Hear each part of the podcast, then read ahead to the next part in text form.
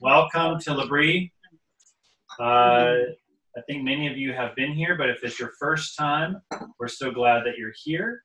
This is uh, Friday Night Talks at L'Abri. We have a series every, for six weeks, every few months. And, uh, and often Liz or I are lecturing, but sometimes we're bringing a guest lecture. We're very glad uh, to have Brittney Salverda here, co-pastor at Victoria Christian Reformed Church, to talk to us about prayer, uh, foundational prayer. I'll let you say more about that in a minute, but I just want to say a few things about L'Abri is that uh, we welcome people who are Christian and we welcome people who are not Christian. Uh, we often have people who are in our midst who aren't Christian and who are, and, uh, and that's even true tonight. And so it's really wonderful to think about how to hear the topic in the lens and, and people asking honest questions to you about that. Mm-hmm. Uh, and what happens is Brittney will be speaking for, I don't know, 40 minutes or so. Feel the spirit. Feel the spirit. uh, but anyway, I'm so glad you're here. I'm so thankful. I've known Brittney for seven years now. Is that right, David? Uh, and if you want to see, there are lots of people here that are not that are all socially distancing. I think it's one foot apart, social distancing. Uh, stage three. Stage three, yes. We're in stage three. It sounds terrible.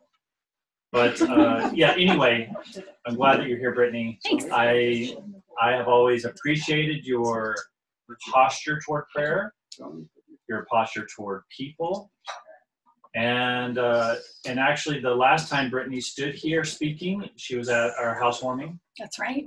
Our groundbreaking, our opening. David spoke, and we asked Brittney to pray. Hmm. And so I respect you and your prayer life, even though uh, uh, I'm not holding you up as a saint, but just a fellow saint in the land. Thank you. And so I'm just really glad that you're here. So we're looking forward to hearing from you. So uh, I'll give you mm-hmm. the floor, and then uh, and then afterwards, if you want to ask a question, just unmute yourself and ask, or someone will ask from here, and I'll try to repeat your question so people can hear. I love that you said a fellow saint in the land. That's how I feel about myself. That is how I feel about many of you here. Um, and it's important to me that you know that, like, what I'm doing tonight is um, part testimony and part theological reflection. Um, over the past number of years, God has given me a lot of new experiences of prayer. And through those new experiences of prayer, experiences that were new to me, He sort of showed me a lot about who He is and who I am and what it looks like to be in communication with Him uh, but these are like my experiences because it's sort of my my story. Um, I'm going to be sharing with you what I learned through my experiences, but it's not like an exhaustive list of what prayer is. Um, and I look forward to hearing some of your own experiences mm. as you share when we discuss, because we are fellow saints in the land. Many of us, Guy Young, come in. Minsu, yes, come in. Lots of room. There's a chair there. There's a spot here and a spot there and a spot over there.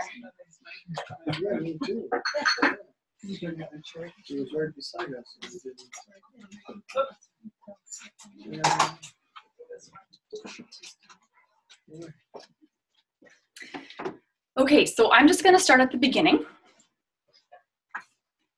Um, probably about, uh, well, so uh, my husband David and I, he's sitting right over there. Uh, we are pastors. We co pastor at a church in town called Victoria Christian Reformed Church. And we've been pastoring here for about 10 years.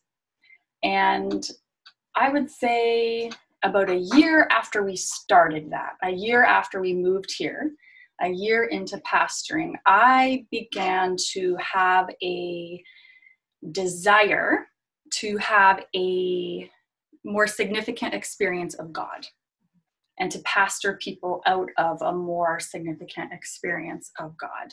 And believe it or not, reading Edith Schaeffer's book, L'Abri, was part of this because David and I had just met Clark and Julia, so L'Abri kind of came on my radar screen again. I read the book, and um, you know, L'Abri as an organization was born out of some deep convictions about God's real presence and introducing to introducing other people to the God who, as Edith Schaeffer says again and again, is really there. And um, I, I, felt like the Schaeffer's story in this book. It was just like there were ve- they were very real people being led by God. They were bringing people into a relationship with the living God, and I really felt like and like I said, this was only a year in, but my experience of myself and what I was doing as a pastor was that I was teaching people about God, like kind of pointing to God over there, but not really introducing people to Him.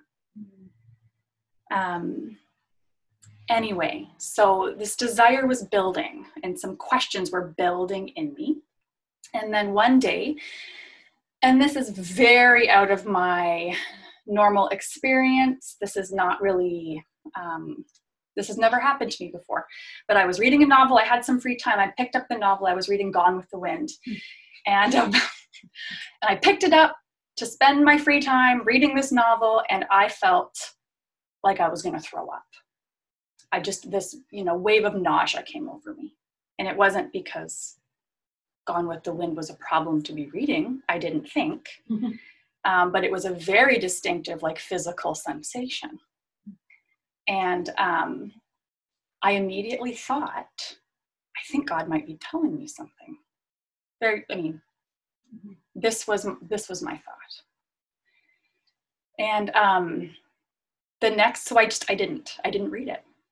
The next day, same thing, like just sort of blew it off, like shook it off. But the next day, like I, I kind of sat down. I think like my baby was sleeping. I went to go grab the novel and I just felt nauseous. And I was like, what is this? What is going on? And I talked about this with Dave that night.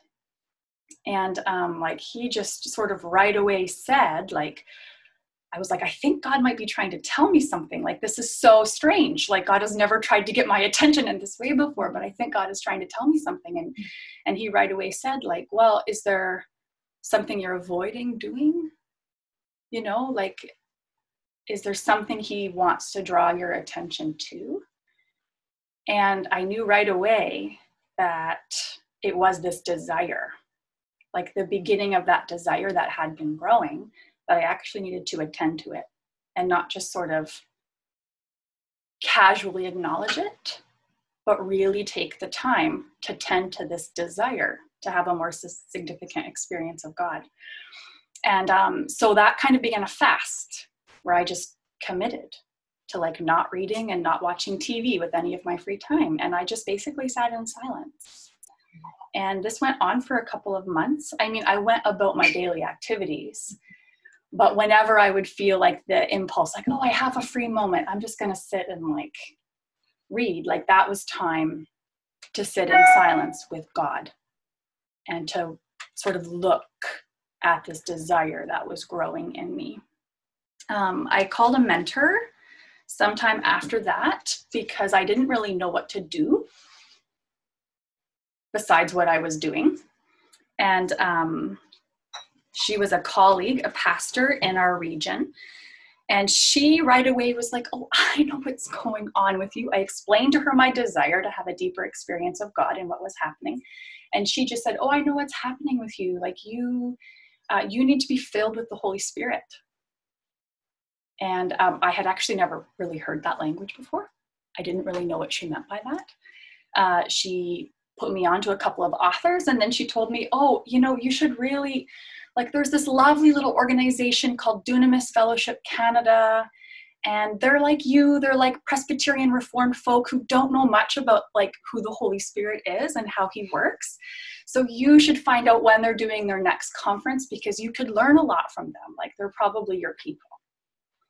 And I was like, that sounds great. And um, so I did.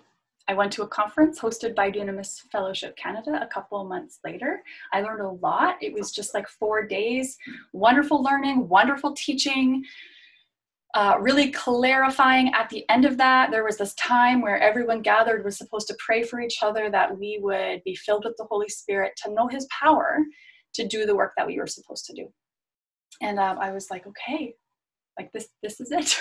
I was kind of nervous, like I'm going to ask for this. I'm going to ask for the Holy Spirit to fill me, uh, to give me a deeper experience of Him, so that I can, so that I can share God more effectively with others. And um, so I got prayed for, and all they prayed was simply, Lord Jesus, you know the desire of Brittney's heart. You've taught her so much. Would you please fill her now with your Holy Spirit so that she can have the power she needs to pastor people and to parent her child, etc., etc. And uh, while I was being prayed for, um, I had a very distinct image come to mind. And the image was of Jesus standing right next to me. And um, and what he did was he threw a mantle over my shoulders. You know, so like a a heavyish, you know, scarf. I don't exactly know what a mantle is, even. I didn't even really mm-hmm. know then. Um, but I just had this image of Jesus right there, um, not really like over me or away from me, but sort of like he felt like my brother. And he just sort of like draped this mantle over me. And um, and you know the the mantle in scripture is a symbol for being anointed with god's power and for having authority. And um, it was a, a wonderful image. It was a wonderful time of prayer. And you know simple enough. Just a time of being prayed for and you know followed by some great teaching on who god is and what it means to walk with him but that moment absolutely was a turning point in my life. It absolutely was. I um, I was launched during that time of prayer into a season where prayer became more meaningful, more effective, and way more joyful than it had ever been before. So, what I thought I would do for tonight's talk is basically use this opportunity to reflect on what actually changed, like what was missing before, and what what did I gain after that that made my prayer life become so much more meaningful. And I've kind of narrowed it down to four things. And um, the, the four biggies and I've come to see these four things, things that I did not have before, that I had after that time, as just foundational to a healthy and thriving prayer life in general. So I think they can be more broadly applied. But like I said, I don't mean this to be an exhaustive list, just a list of some things that were really significant for me in terms of the change that happened for me. So um, foundation number one. Being on board with God's mission. Critical to a thriving prayer life is being on board with God's mission. So, God, according to the Bible, is a real doer. He is a real doer. He is an infinite, eternal, all powerful, perfectly holy, completely loving spiritual being who works, who acts, who does things, who is on a specific mission. God's first great work was creation. Right? God created the world out of the joy and love and life shared in the Holy Trinity. God's second great work was redemption. Unwilling to let sin and death mar his beloved creation, God rolled up his sleeves and got to work to bring about restoration.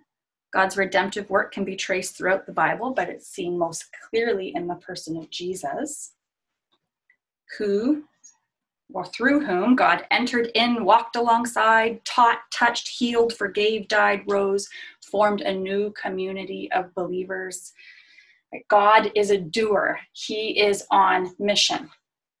Now, God made humans to be doers just like Him. This is what it means to bear the image of God, which is just one of the beautiful truths from way back in Genesis. After creating Adam and Eve, God commissioned them immediately to get to work. Fill the earth, subdue it, tend to this garden, cultivate it. And then, after the death and resurrection of Jesus, God recommissioned them to work alongside of him, participating in his redemptive mission. Go and make disciples right? Extend God's kingdom, build God's kingdom, and do it like Jesus did it. Enter in, walk alongside, uh, teach, touch, heal, forgive. Humans are doers. Our work, our purpose is to join with our worker God in his work. So, foundational, I think, to any meaningful practice of Christian prayer is believing that God is at work doing something here and now, and that you have a role to play. You have a role to play. In a lecture called Living Prayer, Dallas Willard defines prayer this way, and it's just perfect. I love it. I always go back to this. He says, Prayer is talking with God about what we're doing together. That's great. Prayer is talking with God about what we are doing together. If God is not really present and at work, why bother?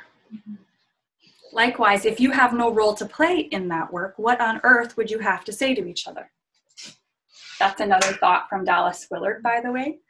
He talked about, um, or he was reflecting on people who consulted him about having a prayer life that felt kind of stale or, or dead to them. And he would often challenge people with the comment saying, Well, maybe you don't have anything to say to each other. Maybe you're not on board with what God is up to. Maybe God is not on board with what you are up to. Right? So this is kind of where I'm getting that that foundation of like being on board with God's mission? Like, are you on board with each other? Are you in sync with the work that is supposed to be done here and now? I lived a large chunk of my life treating prayer like I was um, logging messages on a divine voicemail. I very much believed God. And honestly, I believed the right things about God. Like I was raised in a wonderful tradition um, and I was discipled from the very beginning by parents who honored God, God's word and wanted to follow Jesus. But my image of God was that he was doing all that he did out there somewhere. So God was good and he was powerful and he was saving and he was redeeming, like he was up to good work, but he was sort of doing it up there, out there, somewhere. And my image of myself was that I was supposed to trust Jesus to save me, which he does, and which you're supposed to do. And then I was supposed to live my life according to his instructions, crossing my fingers that he would bless my attempts at doing some good things. There was a real disconnect between what God did and what I did. There was a gap between God's working life and my working life. I did not see us as co workers. I did not. Rather than being on board with God's mission, like on his team, I just really hoped that my mission, which lined up with his values, would be blessed by him. Right? Like that was just kind of how kind of how I lived. But then God opened my eyes at this conference I went to, right? Like what a different image. Brother Jesus in the room next to me giving me his power and authority right um, he was not just out there somewhere doing all that he does he was right here and i wasn't just meant to go and do my own thing living my life for him in sort of like the best ways i could think up like what were my good ideas for my life i was meant to do his work with him consequently prayer went from being relatively like meaningless, boring, and duty driven to being absolutely essential. Jesus, what are you and I to do together today? Like this has become the main prayer. What are you and I to do together today? What are you up to today? Where do you need me to be? How are we going to do that? Where, where are you going to put me? like like where where are you going okay do you need me to follow you there like what what are we to do together today prayer is talking with god about what we're doing together that's the first foundation that's a big piece of what changed foundation number two recognizing god's voice shortly after this experience in prayer at this conference that i referred to I was back in the context of my own congregation, leading the congregational prayer during Sunday morning worship. Like this was, I think, the next week. And um, the practice in our worshiping community is that three out of four weeks of a month, um, just one person who's pre assigned gets up and leads the whole congregation in um, a congregational prayer roughly once a month, either Dave and I would kind of just take requests and comments from people. So we would walk around with the microphone. And so it was one of those months. So I was walking around with the microphone and um, taking prayer requests and right there, you know, praying for people. And uh, we get to this couple, and the husband had raised his hand and he said, I'd like us to pray for my wife who, you know, has all sorts of health complications. Uh, but the, the thing that's really bothering her right now is her, uh, like this nerve pain she had been dealing with. And so I'm like, okay, thanks, thanks. Yes, we'll pray. So I put my hand on her and we pray for her. Now, I said amen. And when I said amen, I had a feeling in my gut that she needed to be prayed for more. Um, it was a prompting, just a gut level prompting, a nudge, a sense. And so, very fresh from my conference and knowing that the Holy Spirit had filled me to do his work, I thought, I better follow through on this to see what this means. And uh, I called her. I called her that afternoon. Hey, I would like to pray for you more. How do you feel about that? Does that seem fitting to you? I'd love that. I'd love that. Okay. So I, I grabbed a couple of elders and we went over there, I think the next week. We had a, like, you know, husband and wife sitting on the couch, hearing their story, hearing more about the pain. Um, and then we prayed. We laid hands on her and we prayed for her healing of this nerve pain. And i left and i thought okay like after after the prayer i was like how do you feel? And she was like i feel really loved. Like thanks for taking this time to do that. I'm like okay okay you know i left like okay. And uh, three or four days later it was sunday we were back at church. And she scooted up to me like she before the service started and she's like i have no more pain I don't know if you heard that. She had no more pain. I was like, excuse me? Like maybe some of you have experiences like this in your this is just like not part of how I was discipled. Okay, this is not part of my formation. Mm-hmm. I was like, you did not just get healed. like literally, it was just like, she's like, no, I have no pain. I was like, okay, okay, whoa. So it turns out that that gut feeling I had, right, mm-hmm. wasn't just my own idea, it was God's idea. God spoke to me. I heard him. Foundational to a thriving prayer life is believing that God speaks directly to people. It's not only believing that, but then it's being willing to recognize God's voice when He speaks to you and then being willing to obey what He says. Um, back to Edith Schaeffer and her book, L'Abri. She says it so matter of factly, because I, I take it she was sort of a matter of fact kind of person. But she just says this She says, God is all powerful in every realm. He can do things in a variety of ways, but one way in which he works is to move in the realm of men's minds. God can place an idea in a person's mind. He can cause someone to feel a strong urge or conviction to do something. I just like I honestly did not know that before.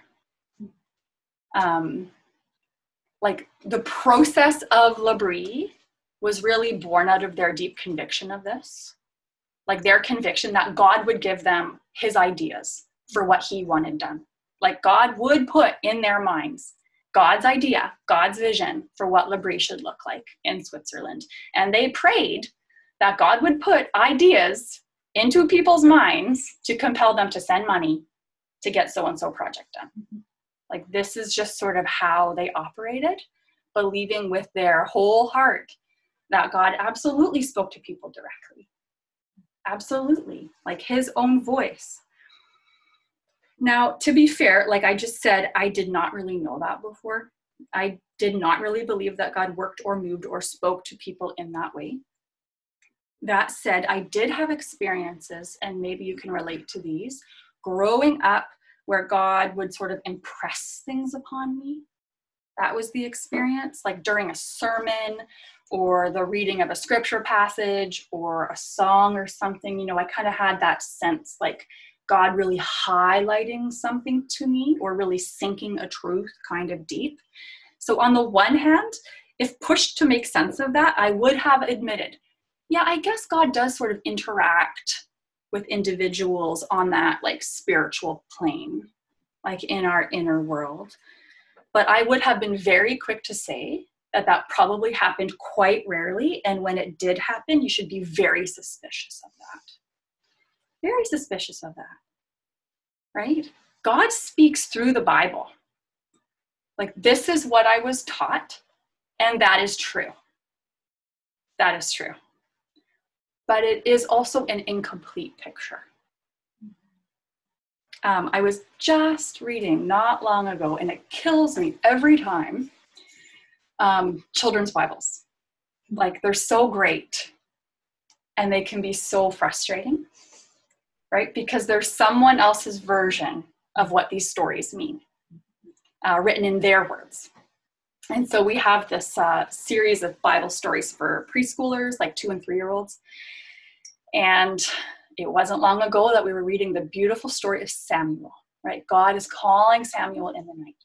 And Samuel does not recognize the voice of God until Eli encourages him to, like, oh, that's the voice of God. Like, just next time, just say, God, speak. I am listening. You know, I'm, I'm hearing you and I'm willing to obey you, like whatever you say. And so, um, you know, we read this story. And then at the end, there's like the moral of the story. Mm-hmm. And the moral of the story in this particular children's Bible is um, God speaks through his word, the Bible. Do you like it when he speaks through his word, the Bible? and I'm always like, what? Like, here is this really special interaction between an individual and God himself, right? Like, it's just really special and it, it can do wonders for our imagination like in a helpful way and uh, it kind of gets like reduced to like that that actually maybe doesn't happen anymore or like that's a confusing thing. We don't really know what that is but isn't it great that god speaks to you through the bible now? Um, and so i always change it a little bit when i'm when i'm teaching that story to my kids. Um, so of course god speaks through the bible but it is incomplete. And this sort of closed view of god's voice cracked open for me when I first received that image of Jesus and the mantle he was putting over me, I knew that that image was given and that it was not something that I had put there. So I went from this and then, you know, followed up the next week with this sort of like gut nudge, um, followed through with fruit born. I, I really feel like it was God just like, like right away just like solidifying this lesson so that I wouldn't let it go, but I would run with it. Um, so I went from this default of extreme caution to, oh, you know, uh, that might be from God, so I better discern that rather than there's no way that's from God. You know, you better say it like a million more times before I actually believe you. Um, to like, that could be from God, so I better discern it with some other people. Um, I just want to give an example of recognizing God's voice. Um, so I, at our church, one of my main things that I do as a pastor is I run a very small prayer team. And um, we pray with people who need prayer, especially for matters of inner healing, but sometimes physical healing. So we have a real commitment to this idea that you know jesus can speak through the holy spirit. Like he can point to what needs to be done and we can trust him the god who is really here uh, through the power of the holy spirit to, to do what he wants to do as we wait on him tonight. So uh, we welcomed a young man in.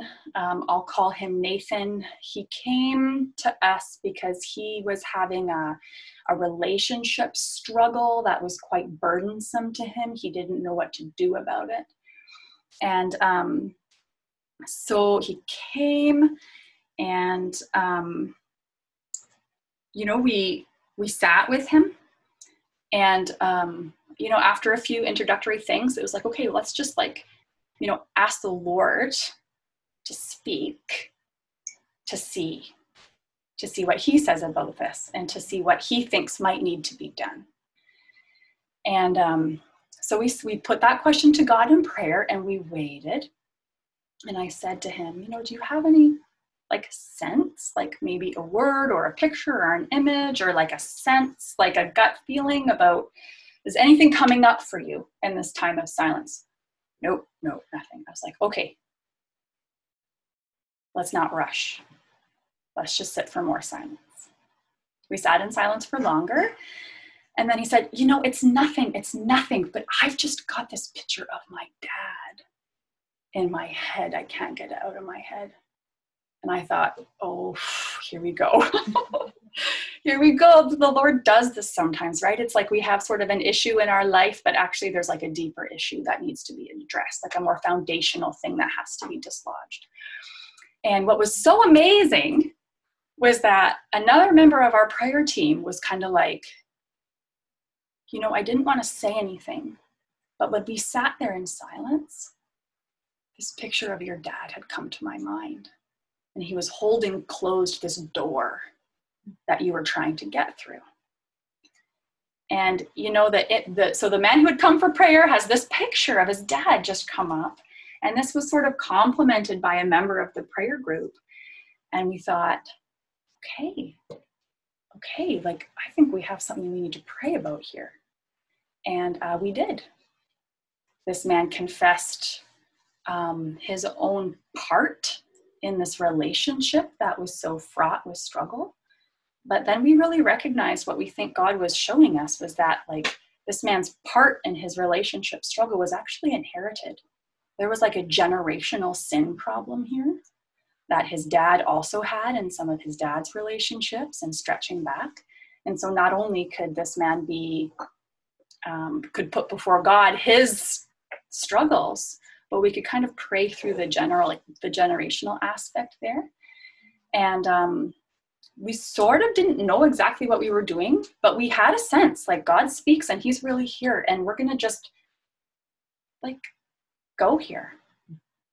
And the next morning, this man emailed me and he said, I don't really know. I've never prayed like that before. He said, but you would not believe the freedom I feel this morning. Um, and we'll see what the Lord continues to do with that healing that began there, all because that man was sort of willing to like recognize God's voice, right? You can dismiss these things as that's just me, that's just in my head. Or you can say, you know what, that could be God. Like, because God does that. God absolutely does that. And moving to a place of, I think, recognizing God's voice requires that we get comfortable with our intuition and with our imagination. And that is probably a whole other awesome L'Abri talk on what has happened in our day and age with intuition and imagination. Like these are important God given ways of perceiving and of knowing. And unless we get in touch with those things again and allow God to heal those things, strengthen those things, empower those things, we will really miss out on the opportunity to hear God's voice and then join Him in what He's up to. So that's the second foundation for me recognizing God's voice as it comes. Foundation number three uh, knowing that prayer actually accomplishes something. The more I prayed, the more I started seeing that my prayers mattered. Uh, would this woman in my congregation have been healed from her nerve pain if I had not prayed for her? Would this man who had come in uh, for prayer, more of a, a heal, an inner healing concern, would he have experienced freedom if my prayer team had not prayed for him. This is this is an age-old debate actually between God's sovereignty and human responsibility. Is our role really needed? Won't God just do it anyway? Earlier in my life, I would have said, Of course, that woman and of course, that man would have been healed anyway. And don't you dare doubt it. That's what God wanted to do, and He could be trusted to get it done. Prayer just honors God, right? That's what prayer, this is what I sort of, how I used to see it. Prayer is important because it honors God. And prayer is important because it's good for you to do it. It's a good practice for you to do. But you don't do it because it actually accomplishes anything. That impulse there, I think, is actually a good one. I love the conviction to trust God. But it's not a complete picture of what the Bible teaches. It's just not. There is this beautiful, mysterious dynamic between God's Spirit and the spoken word that can be seen throughout the Bible. At creation, the Holy Spirit was hovering over the waters of chaos, ready and poised to get to work and it was when God spoke that creation happened. And that pattern just continues. I love the stories in the Old Testament of the prophet Elijah. And um, I love all the stories. But I really love the story where he's having the showdown. It's between him and the prophets of Baal. And um, the prophets of Baal are like trying to get Baal to send fire to show that Baal has power, and they're just not listening to the prophet's prayers. And then it's Elijah's turn, and he tells the prophets of Baal, Okay, soak my altar. You know, he just has such confidence in what the Holy Spirit there, hovering, waiting, wanting to show, wanting to do for the people of Israel. Like he's just so confident, like he knows what what work God is trying to accomplish here. Soak the altar, they soak it, and uh, he just prays simply, you know, something like, Lord God in heaven above, like you are over all things. Just show your people now. that you are their God and that, you know, I should I should read it from the Bible for you now. I won't. I'm, you know, I'm really ad libbing. Uh, and what does God do? He sends the fire. Right? Now, like, would God have sent the fire if Elijah had not shown up and asked for God to send the fire? I mean, we can, you know, maybe, maybe not. You can't project. We can't know. Um, but there is this beautiful, mysterious dynamic happening where the Holy Spirit is getting ready to do something. And God commissions a human being to obediently speak the word, the word of prayer, to, uh, to invite God to work. And that's what happens there. And I think, too, of the story in the New Testament. Jesus shows us this all the time. Think about that amazing miracle where Lazarus is raised from the dead. Right? Jesus comes, he cries. Actually, he waits. He waits for like a couple of days. So Lazarus is really dead, but it's like the time is right. Okay, this is the time. It's like here's the Holy Spirit hovering, like hovering over that grave. Like God wants to do a demonstration of his kingdom right then and there right? So Jesus goes there. What does he do? You know, it's like he knows what's happening. He prays. He prays. And then what does he do? He speaks the word Lazarus, come out. So there it is again. It's like God's spirit and then God commissioning his coworker, a human coworker, to lend their voice to make happen what God wants to have happen. So, this is what we see.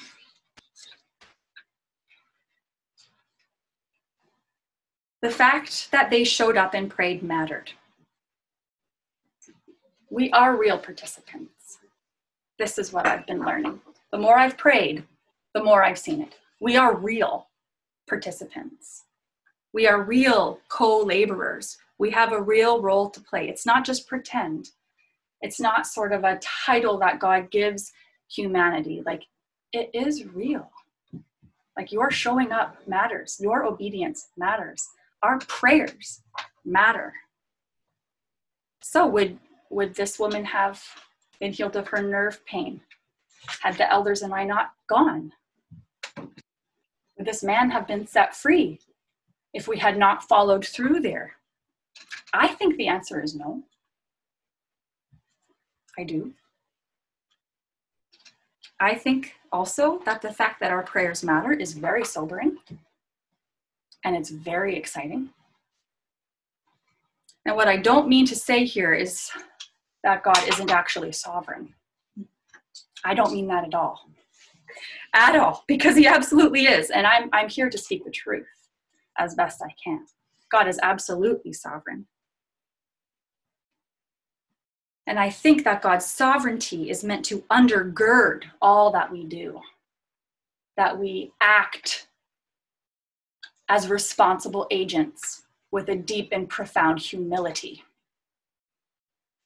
But I think this idea of God being sovereign and doing what he wants anyway, even without our obedience, without our work alongside him, it's not meant to undercut all we do.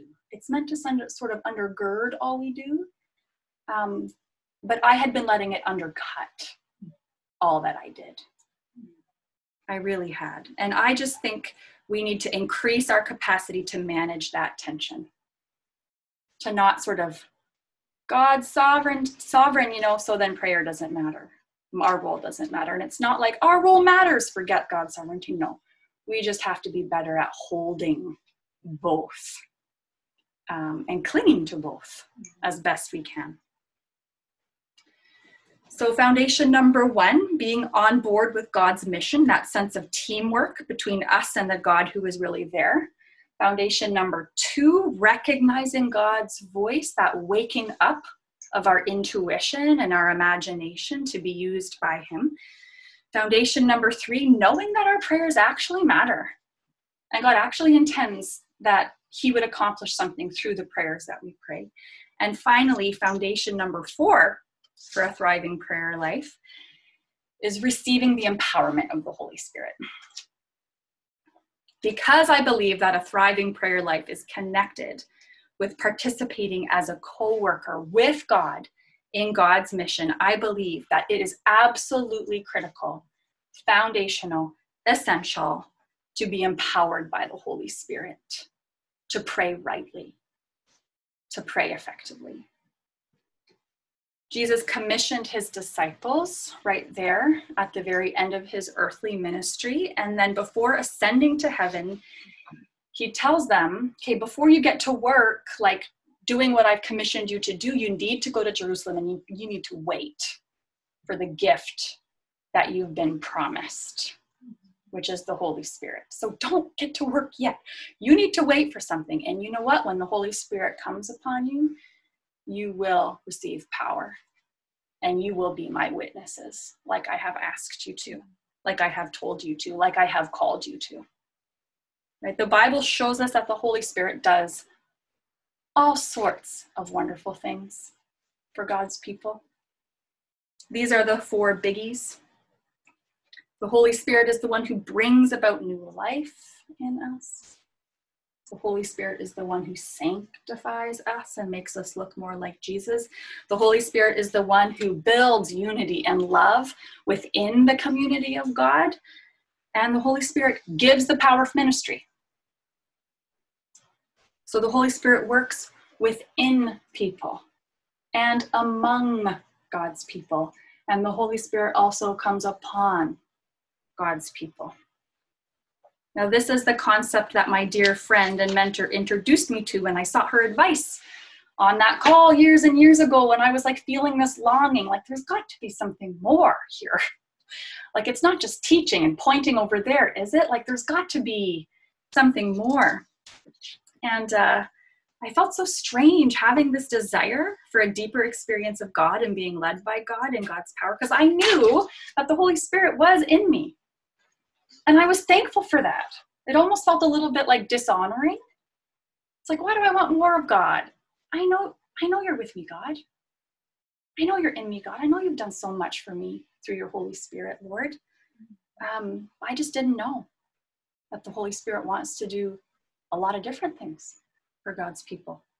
And it's totally appropriate and actually important to ask for his anointing upon, his empowerment for the work he is calling us to.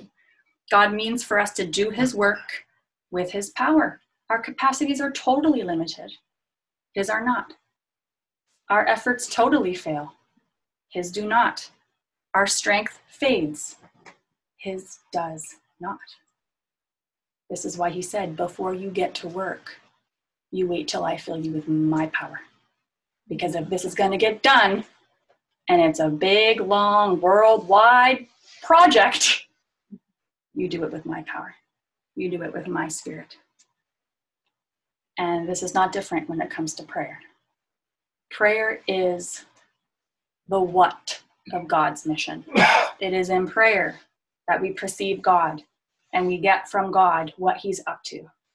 And prayer is often the how of the work we are called to. It is often through prayer and the words of prayer and through communing with God in prayer that He does what He wants to do. Administer His healing, administer His truth, getting rid of some lies, um, applying His forgiveness, whatever it might be.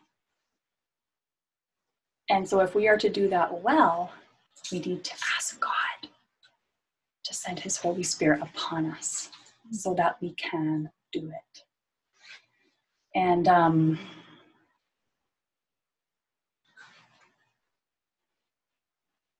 I think I'm just going to end it there. I just I needed to end with that fourth comment about receiving the Holy Spirit's power because it felt like that was actually the thing that changed the most in me. I went from sort of my own strength to being much more dependent on asking for his power for everything that I did. Um, so that's my testimony. And that's what I've been learning over the years. And and I'm interested and eager to hear what resonated with you, or what questions you have, or what you yourself have been learning.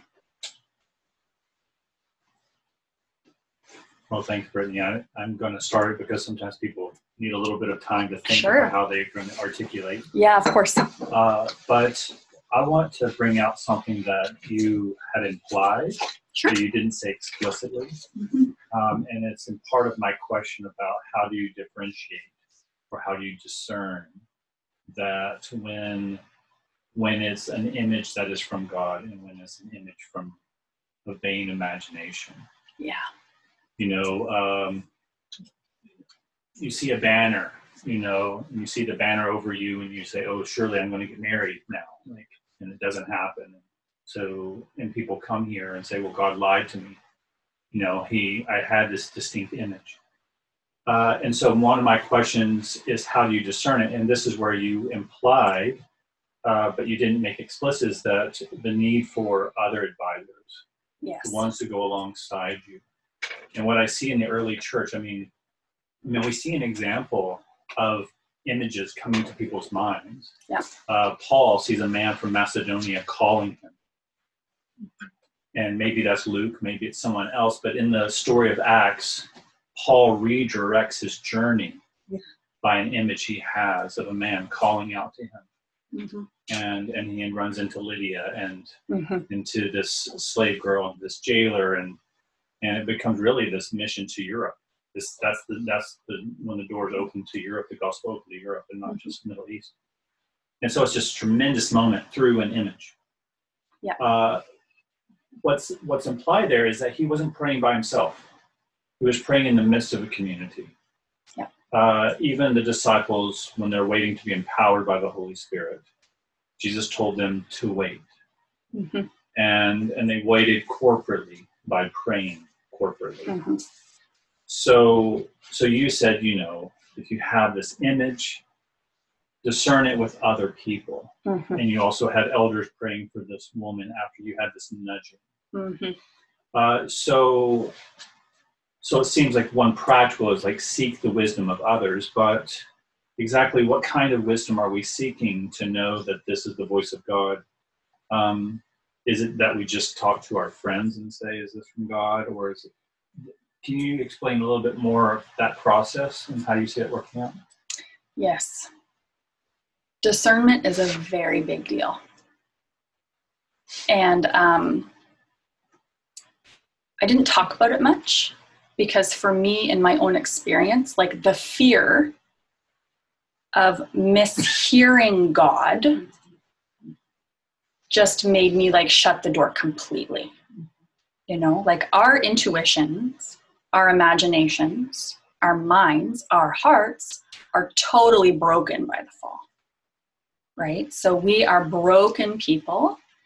And not only that, like, um, there are other voices that want to wield some influence over us, right? I mean, we've got ourselves, we've got um, the world, we've got the devil. Like, there's a lot of things at play when it comes to like um, sensing that God is speaking to us.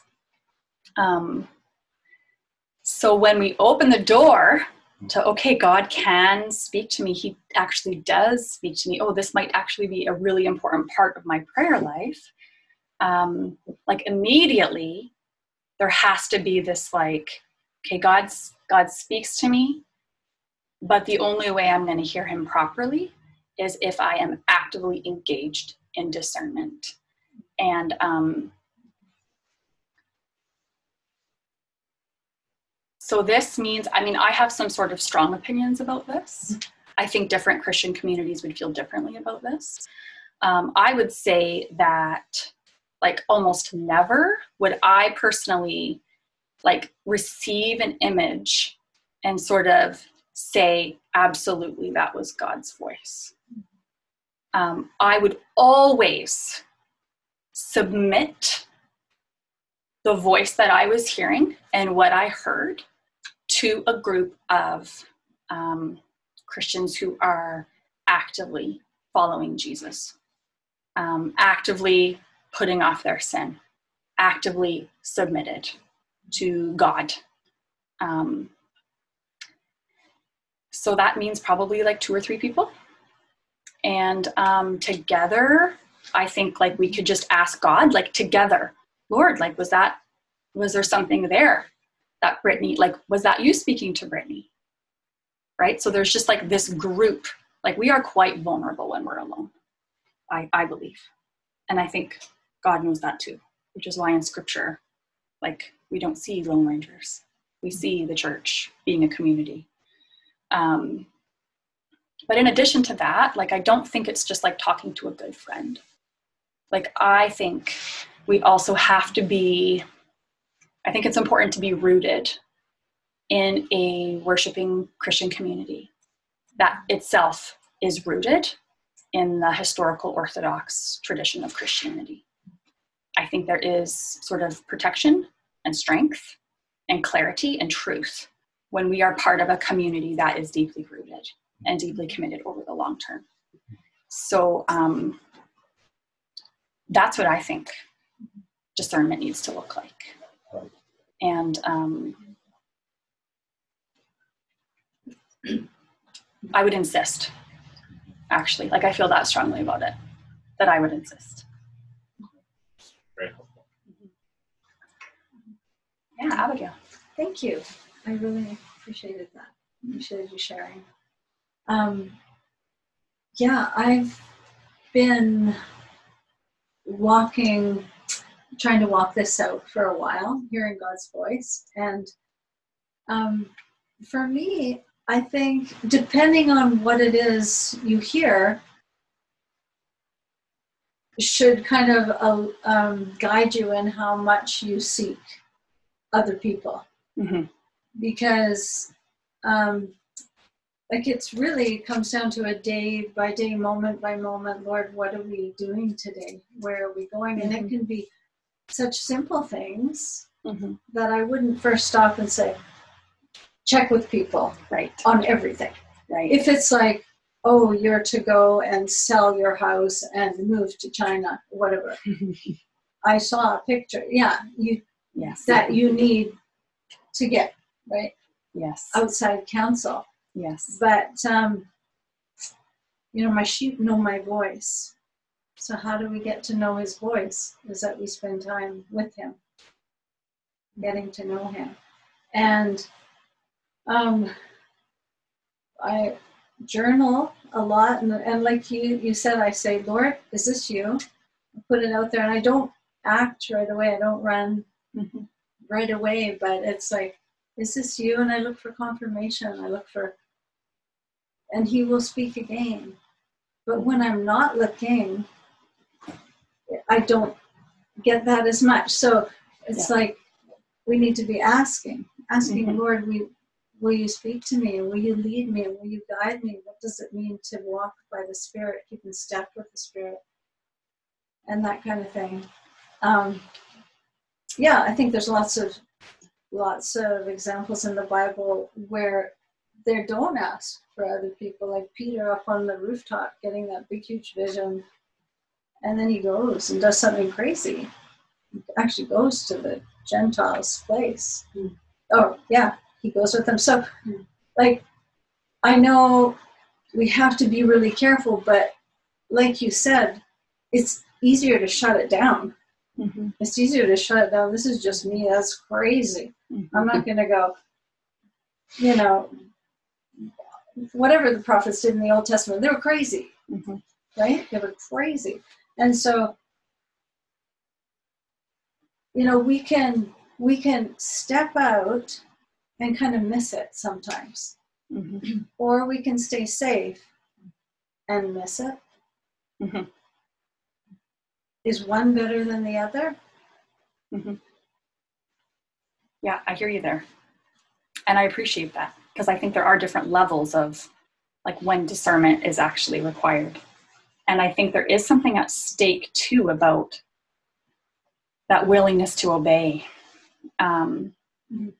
because I think you can sort of numb yourself to God's prompting Yeah. if you continually refuse Right. to, um, you know, recognize God's nudge. I would just say discernment's always necessary. Yes. It's not that it's, but but it's to submit it to two or three others, respected people. If if if I'm driving by and there's a flower stand and I'm like, oh, I should buy that for, and someone comes to mind. If I'm Mhm. if this is not God, it's still a good thing, Absolutely. right? Yes. but it's like wow i hadn't thought of her for a long time and then a, a lady just told me about this and then she stopped she got them and she keeps driving and the lady was right on the road Neat.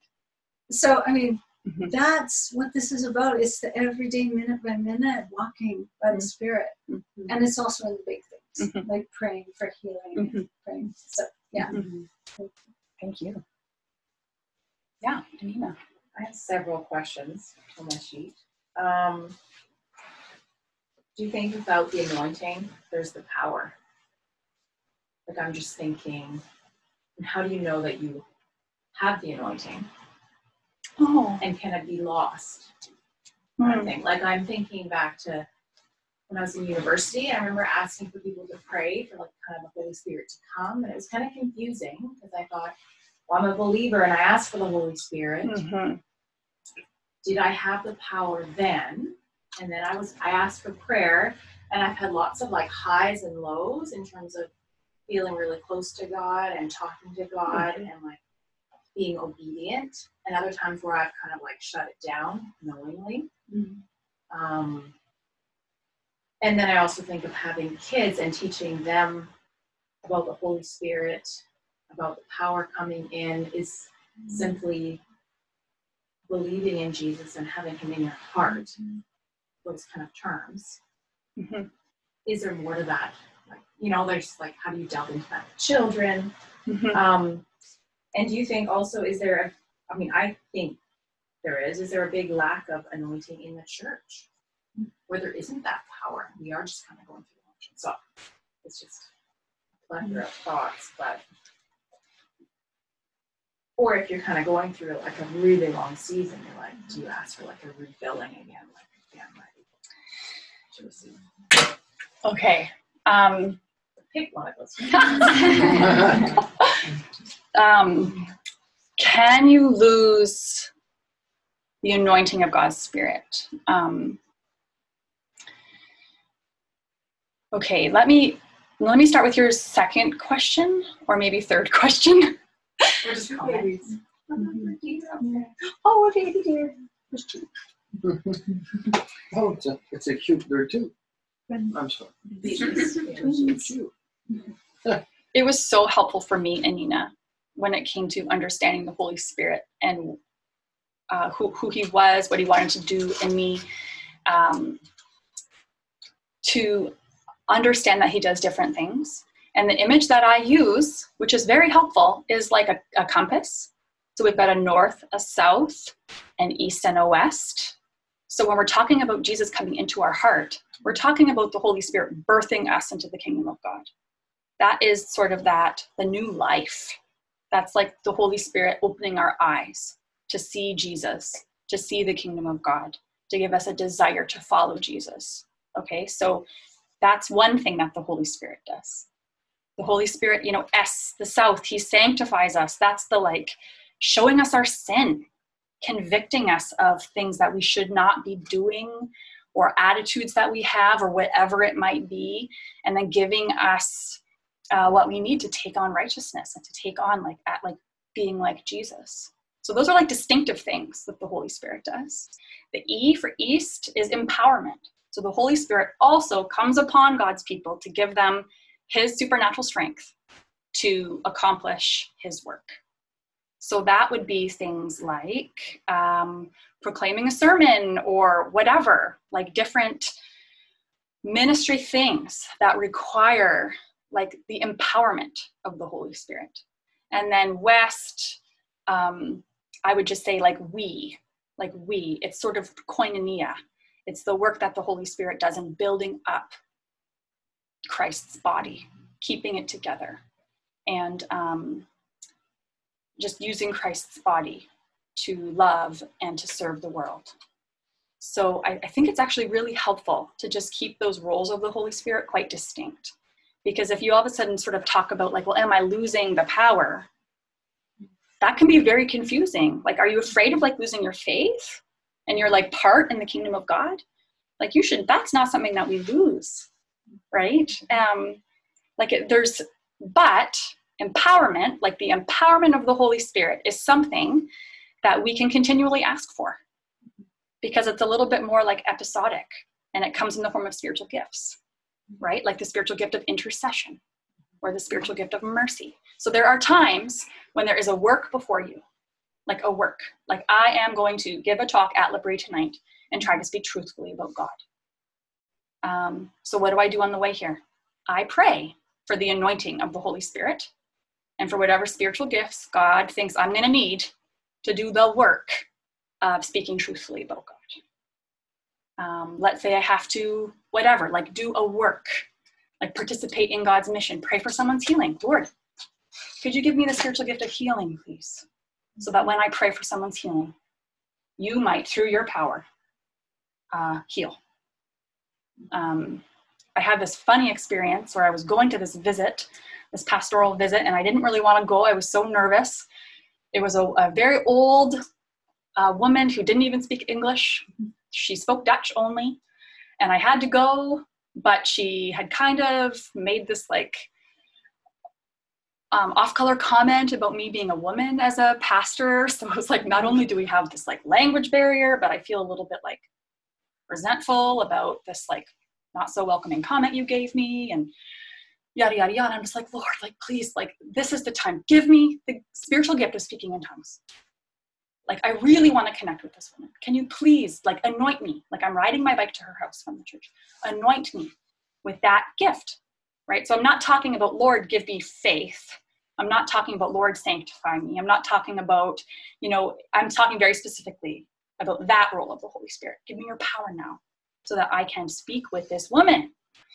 Anyway, God did not give me the spiritual gift of speaking in tongues, but He gave me, like, I think He did something actually with the koinonia bit, because the two of us, it's like I opened the door and she started giggling. Like, she's like 98. I don't know, do 98 year olds giggle a lot? I don't know. I started giggling the love of God filled that room in a palpable way. We giggled together about nothing for like an hour. And then we hugged and cried, and I left. And I thought, mm-hmm. like that was some something there was a power joy something happened it wasn't what i actually asked for i thought give me tongues i need to speak dutch uh, but God anointed me with a different kind of power, like, and her. We were like bubbling over with love for each other. Um, so, can you lose that anointing? Yes. By that I mean, I didn't go around the whole day giggling, spewing love. Um, like, it was meant for that work of connecting with that woman. And so, whenever God puts a work before us, like whenever He says, you know, Anina, Brittney, Shannon, Brett, it's time you know we're coworkers we're going to get to this thing you know that's when we say god give me your power because you've invited me to do this thing with you. And if we're going to get it done it's got to be your supernatural power. So and i think that's also true for prayer. So it's totally appropriate to like ask for it.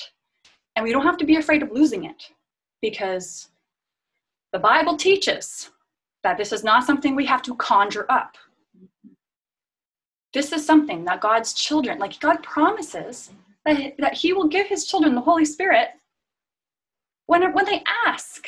Like we really just have to ask in faith. Like it's not like a, okay, how do I like, you know, brush myself up to be like a better, more like worthy Christian, you know, that I can like ask that the Holy Spirit would give me a spiritual gift to like do this thing. You know, like that, it's, it's not that at all. Like we just ask and then we have to receive it in faith and then obediently do the thing that God has called us to do. So would you say like a Pentecost moment, the Holy Spirit comes Yes. to the disciples? Yes. It isn't just one moment No. us. No, and it wasn't like, one moment for them. Pentecost moments. And it wasn't one moment for them either. There's actually like I think Acts 4. They actually do a similar thing where they're gathered together in prayer and they ask for like the whole like they ask for God's help that God would be there in a unique way because all of a sudden they start getting persecuted and they don't know what to do. And what does God do? You should read it. It's like Pentecost over again. The place shakes and they are filled with courage and start proclaiming the gospel Yeah. after they pray. So it is episodic, this anointing.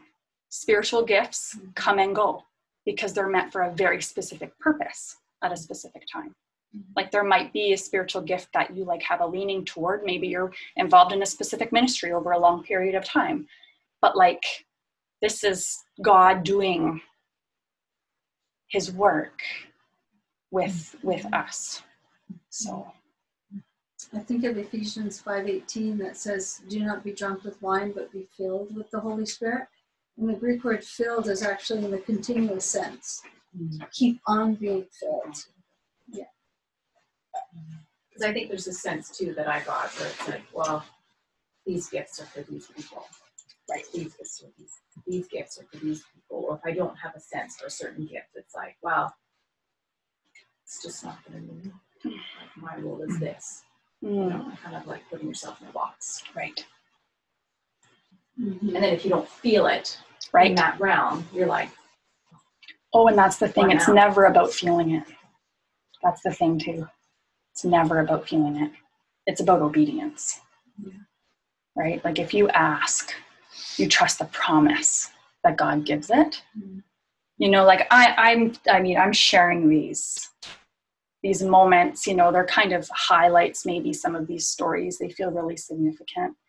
But like it's not like something you always feel.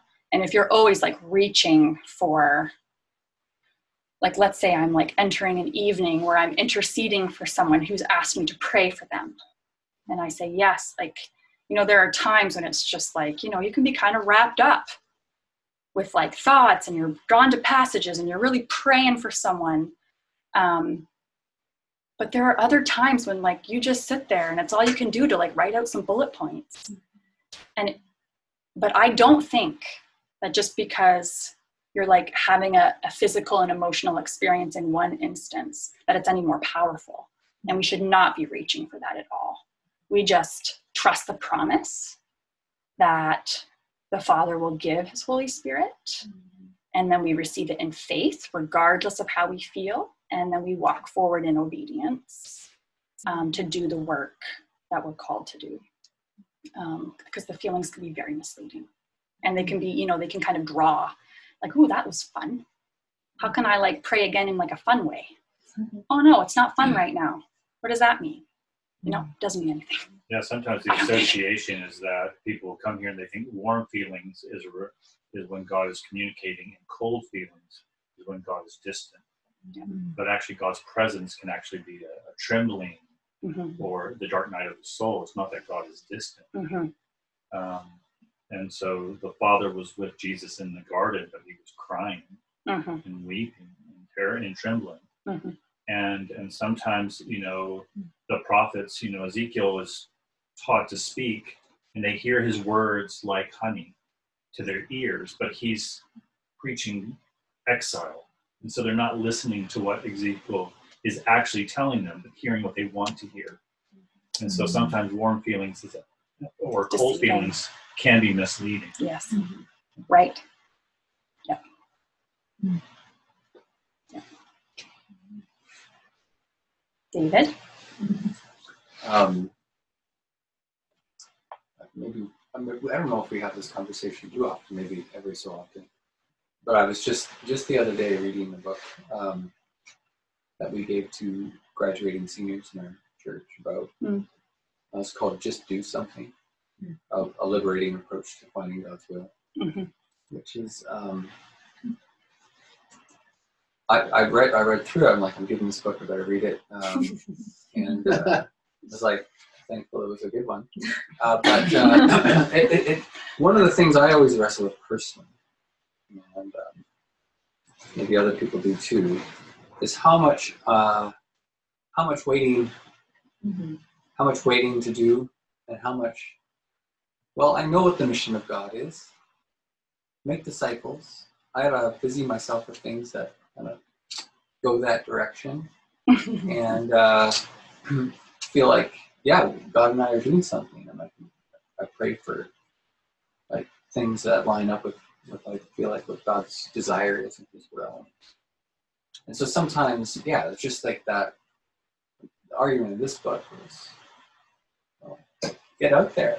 Like sometimes we wait and it's actually like we're waiting for God to do something and then we'll, we'll then we'll act. But he mm-hmm. was making the argument that's actually sometimes it's actually we're, we're really scared. We're, we're mm, Yes. it's like a cowardice. Yeah. We're just waiting because we're so mm-hmm. uncertain about ourselves and uh, Yes. we want God to make it crystal clear so that we know we're on the right track. And he's like, no, just go out, like Just You- do something. just do something. And uh, I mean, obviously, makes the case that it's sticking with you know what God's will is is you know the the kingdom, the gospel, the church. Like, but anyway, I just wanted to hear anyway some reflections on on that. I don't know tension maybe or I don't think it's attention. I just think it's both. I think that this is part of the creation story. I think this is part of what it means to be an image bearer of God, like I alluded to. Like, God has given us unbelievable capacities to cultivate this world. And, you know, in post Jesus, to like tend to the kingdom. And um, I was just saying at dinner that I'm reading aloud the Chronicles of Narnia books to the kids right now, which I am just loving. And something that's really stood out to me in C.S. Lewis's like accounting of the relationship between Aslan and the kids is that I actually feel like they are given a shocking amount of responsibility and freedom. Like he is not hovering. He is not hovering at all. And um, like they are just they are they they are living you know they're fully living and they're living in line with like what aslan has meant for the world. Um, but their connection to aslan is also like very meaningful very real. And like there are times when he gives specific direction. Lucy it's time for you to do this. You know susan right? Like there are these so i just think it's both. Like yes we ought to just do something. Like we are smart, capable, wise, spirit-filled people who know, like who know Jesus and like know the contours of the kingdom and like ought to get to work. But we like must always be cultivating in prayer, uh, like an appreciation for the voice of God, a willingness to engage the voice of God through scripture, through other ways, and to like not be surprised when maybe he gives a directive that we have to like follow through. So I, I think it's both. And that's also been my experience, I think. I don't know if others have questions or anything to add to that, or if you want to add anything to that. Uh, Clark, am I allowed to talk? this is. Too late, you're already. It's just, no, just it's funny. Uh, I want to say thank you. Uh, I have a pro- I have a huge problem with believing. Mm. Uh, uh, evil is uh, very present in my head since I'm young. Um, Sometimes I, I feel that I'm talking to God, but then it always ended up with like a kind of very mean laugh. Like, Haha, you think you're talking to God here? It's it's me, Satan. So it's something that we're struggling. So. Uh, and uh, but sometimes I do believe that uh, oh, I'm gonna sound crazy, but uh, I do believe that uh, God is using me as a puppet for others. Sometimes for um, let's say uh, my friend Abigail, I was really upset for some stuff about her kids, and all of a sudden I felt that thing come into my body and said, "Plan a dinner with some friend," and my my I couldn't unlock my head from that and I felt that he was he was using me just for to satisfy our feelings and life. And and I really felt that, and I'm like, oh, I don't know if it's crazy or not, but it's like I, I was lucky into that, and everything happened so naturally. I called my friend that I knew that always were fun to be around.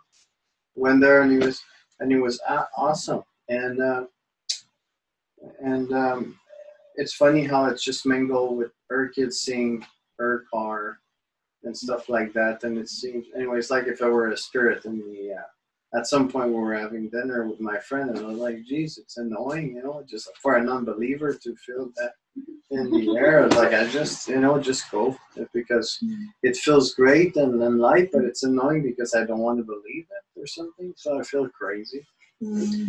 And, uh, Mm. you know, and of course, um, when you talk about the pain and you pray Mm. and the pain was released, well, as a non-Christian, I had this experience once.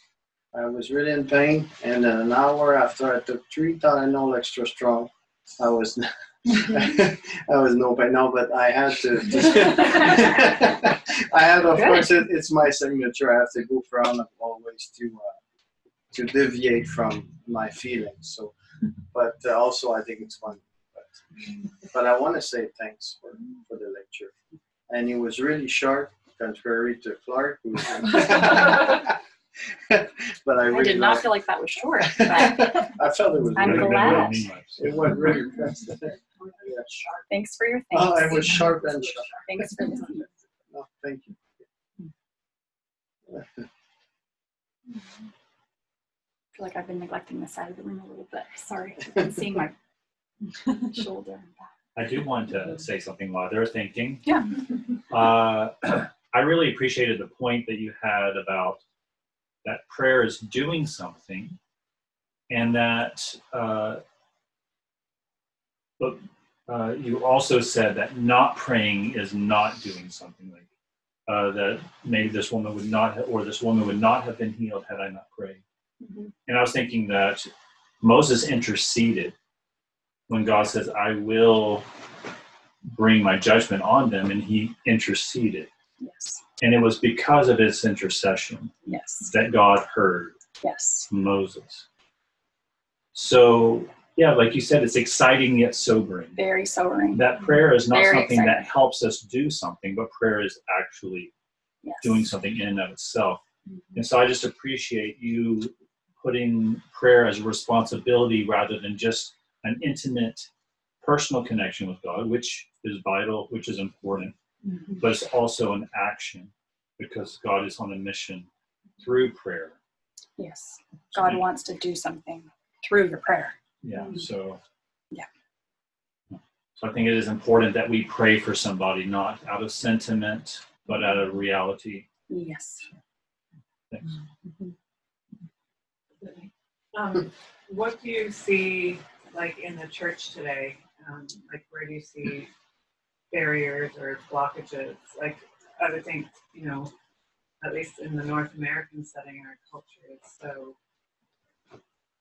um, like self-centered. Um, and do you feel like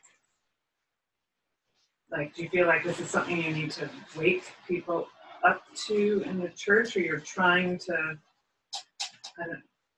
yeah, are there barriers that you see that not just in your church but in general the church? Um, two things come to mind. The first thing is, and I, it's hard for me to feel like I can comment on the church because I know it is so diverse and my experience is so limited. Um, I've always been part of the Christian Reformed Church in North America. Um, but I think maybe a general barrier is uh, busyness. I think that many people are far too busy to be able to spend a lot of time praying. And that's a real problem because if you're really going to intercede, it actually does take time. So you need to have time to give it. So this means like literally not doing things so that you can just pray. Um, which I, by the way, prior to my new season of more meaningful prayer, I like never really spent time praying. I just didn't. It was because it was a chore. It was like, well, I'm supposed to pray for these few people, so like how can I get it done as quickly as possible? Kind of like cleaning my house. Right? Rather than like, oh, like this matter needs prayer. Well, that means this evening this week gets sort of that appointment, that appointment with Jesus, where we are talking about that, or where I'm interceding about that, right? So it just takes time. Um, the second thing that came to mind, and I don't exactly know what to say or how to put this, but I think there's a huge need for inner healing. And um, I think people need to be healed of all sorts of all sorts of things if they are going to more effectively pray. Um, people have um, sins that are wreaking havoc in their inner world in terms of guilt and shame and that is just a, that's a huge barrier to praying in joy and freedom and effectively. It's just it's a huge barrier. Uh, people harbor things like resentment and unforgiveness. I find that these things often go unchecked you know? Like i know people who've been christians for their entire lives. And um, like I, I had heard someone say that like oh like that person pissed me off like 30 years ago. And um, like i just haven't talked to them since and i'm like so glad that we sit on opposite sides of the sanctuary mm-hmm. because like i'm just still so mad. And like i actually heard that comment and i wept for like a day because i was like this is a huge problem. Like that that is a barrier to being a conduit of the lord's love and healing and power Yeah. in the church and in the world. So whether it's like sins we've committed that have kind of gone unconfessed or like things that we're harboring that are just sort of like festering or like sins committed against us that we just haven't properly like let into the light like god's light to sort of let him heal our imaginations and our like just the well-being of our souls and our emotional lives. Like it all of that are like it's like a real hiccup to just being able to sit with god and hear and then pray. So i i just think there's a real need for us to understand our own souls and let god heal so that then we can be freed to be on mission with him um, and not be like you know held up or like held back. So. What yeah, you also, oh, one second. It's okay. Go ahead.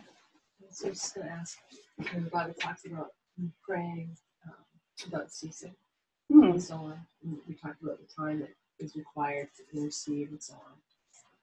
At what point, and we've been praying for a long time, at what point do we know we can let this go, we can rest, you know? Um, we can just rest and trust God versus we continue to pray. I don't know if I'm Yeah. Oh yeah. explaining that well, but, you know, how do we know? It's done. We have faith. We can stop praying, or or we can rest. There's a big bell going boing. boing. No, I'm. Sorry about that. I no no it's. I um I'd be really interested in other people's comments about that. I would ask the Lord. Actually, um, isn't that Donna? Okay, so good. Can I say something to that, Donna? That's a really interesting um, question. And um, kind of what's been going through my head as I've been listening to you is um, uh, just sort of like the revelation of what um, Adam and Eve had, what they lost, and what Jesus came to um, uh, reintroduce. Um, and so, what they lost in the garden wasn't a philosophy or a religion, it was the pure connection to Jesus and a pure relationship with Him. And so, yes, we're, and that's why the veil was torn, so that we have access Mhm. to God and to hear His voice and have a real relationship with Him again. And so, yes, like there's there's intercession and, and there's that, but we're not just praying to for God to do things for us or for other people, but there's relationship. Mhm. And so, if something is weighing heavily on your mind, that for years and years and years we've been praying about it. Maybe maybe the idea of letting go isn't to stop praying, maybe the idea of letting go is to um, just continue to just develop your relationship and talking with God about things that worry you, things that just bug you. Not for any reason or not because you want something to happen, but just because he's your friend and he's there for you. Mhm. I appreciate that, Stephanie. I think, um, I think it's like almost a matter of discernment. Like you could call those people that you trust to be wise, spirit-filled discerners, and together put that question to the God who is really there. Um, and maybe the desire of your heart is to be released from praying for something, and He might like grant you that like i had a friend who um, was a pastor of a church and there was some conflict and so she had to move on from there and like she was just so burdened by that situation. And uh, in prayer with some friends just like this um, they prayed that she would be fully released. And um, like she said it felt like god granted that request. And so then then it's in faith her just saying okay on to other things. Um, but i think it's it's a matter of discernment myself I would add to that. I would just say that I think that there are seasons when we pray more urgently, and there's a time for rest. Just resting from that urgency and trusting that God hasn't forgotten our prayer yeah or that we're less urgent, but then to pick it up when our strength regains. yeah You know, I mean, Elijah was praying that basically God would kill him, and he wanted to lay down, and Jesus fed him. Yeah. And the ravens fed him, yes and then God responded in a quiet whisper. And so I think that there are seasons when we pray urgently, Mhm. and then we just need to rest, yes rest in Him that He heard us, and then pick it up again Mhm. if it's a long lasting anxiety you know i mentioned the one about being married you know or having children you know these are prayers that people have for long seasons and it's painful Mhm. uh, and i wouldn't want someone just to pray until they feel to give up. Right. But just to take a break trust god and then come back to it. Yes. Uh, so I, I think it's episodic in seasons as yes well. yeah. And i think that just reminds me of um like if this is a, a question on your heart right now donna there's a, a beautiful forget if it was an article or in like an essay among other essays but i really love the author andrew murray he writes a lot about prayer and he wrote one that just so impacted me on um, jesus christ as the great intercessor and like resting in his like he's pray- like he's the guy praying right? And so we sort of join with him in his intercession but then there are times like when we can rest but it just means trusting like his intercession all the more um, strongly um, i really loved that image i hadn't really thought about that aspect of jesus before him interceding as well yeah liz question. It's sort of related to that. Um, so I grew up completely different yes i know i know so yeah, like opposite experience. Yes. I guess. Um, I'm not going to go into all of that, but one thing I would like to ask about is is healing prayer. Yeah. Because you did bring that up, and I've seen some real damage around the way that it's done. Mhm. Um, for example, I had a friend who died of cancer when he was 29, Mhm. and uh, people prayed. I well, I've actually seen a lot of people out of that tradition die with you know still a lot of prayer, Mhm. including a friend's mother when um, when I was a kid, and like after that that that woman died, um, there was like it was really shattering for the church because they felt like oh we didn't have enough faith you know, and then and then kind of the same thing around again with this friend. And I remember being in a prayer meeting when someone said, like, let the family not even think about him dying, all this stuff. And I just thought, well, that seems so unhealthy. And he died within three months. Um, so I, I guess like so the way that I see that related to Donna's question is, how do you know? The answer is no. And like when you say like we have this responsibility, like prayer, prayer actually affects something. Mm-hmm. How do you not bear, like say that you know I didn't we didn't pray enough, or I didn't mm-hmm. pray, so therefore God has done this thing, and it's it's my fault because I still have those conversations with friends who say like God always wants to heal, and it's our responsibility to make that happen. And if if if if it doesn't happen, that's because of like either that person has some kind of sin or something, or or we didn't pray properly, you know. Mhm. So that can be a huge gate to bear. Well, so those things are just not true. So, um, like the foundations are totally wrong. Like if you think God always wants to heal Mhm. and that you need to conjure up the faith to make him do it, like your one's whole ministry of prayer is based on a lie. Mm. Like sometimes God heals because he wants to do a demonstration of his kingdom. Mhm. Sometimes he doesn't. Suffering is a really big part of following our suffering Savior. Mm. And um, and we pray knowing both. Like there's just no other way. Um, so it's it's that's so hard. And i think i don't know. I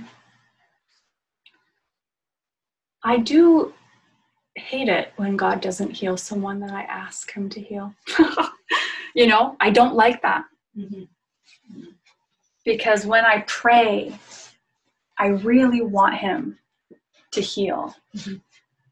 Um but like i also know that like that's that's not that's not what it means to like live in this world and follow him. Mm-hmm. Like sometimes he does it and it's a celebration. Like other times we weep with each other but like i don't i don't know. I don't know what to say other than there's just like that we need very much to make sure that we are in communities where we can hold before each other all of these truths um,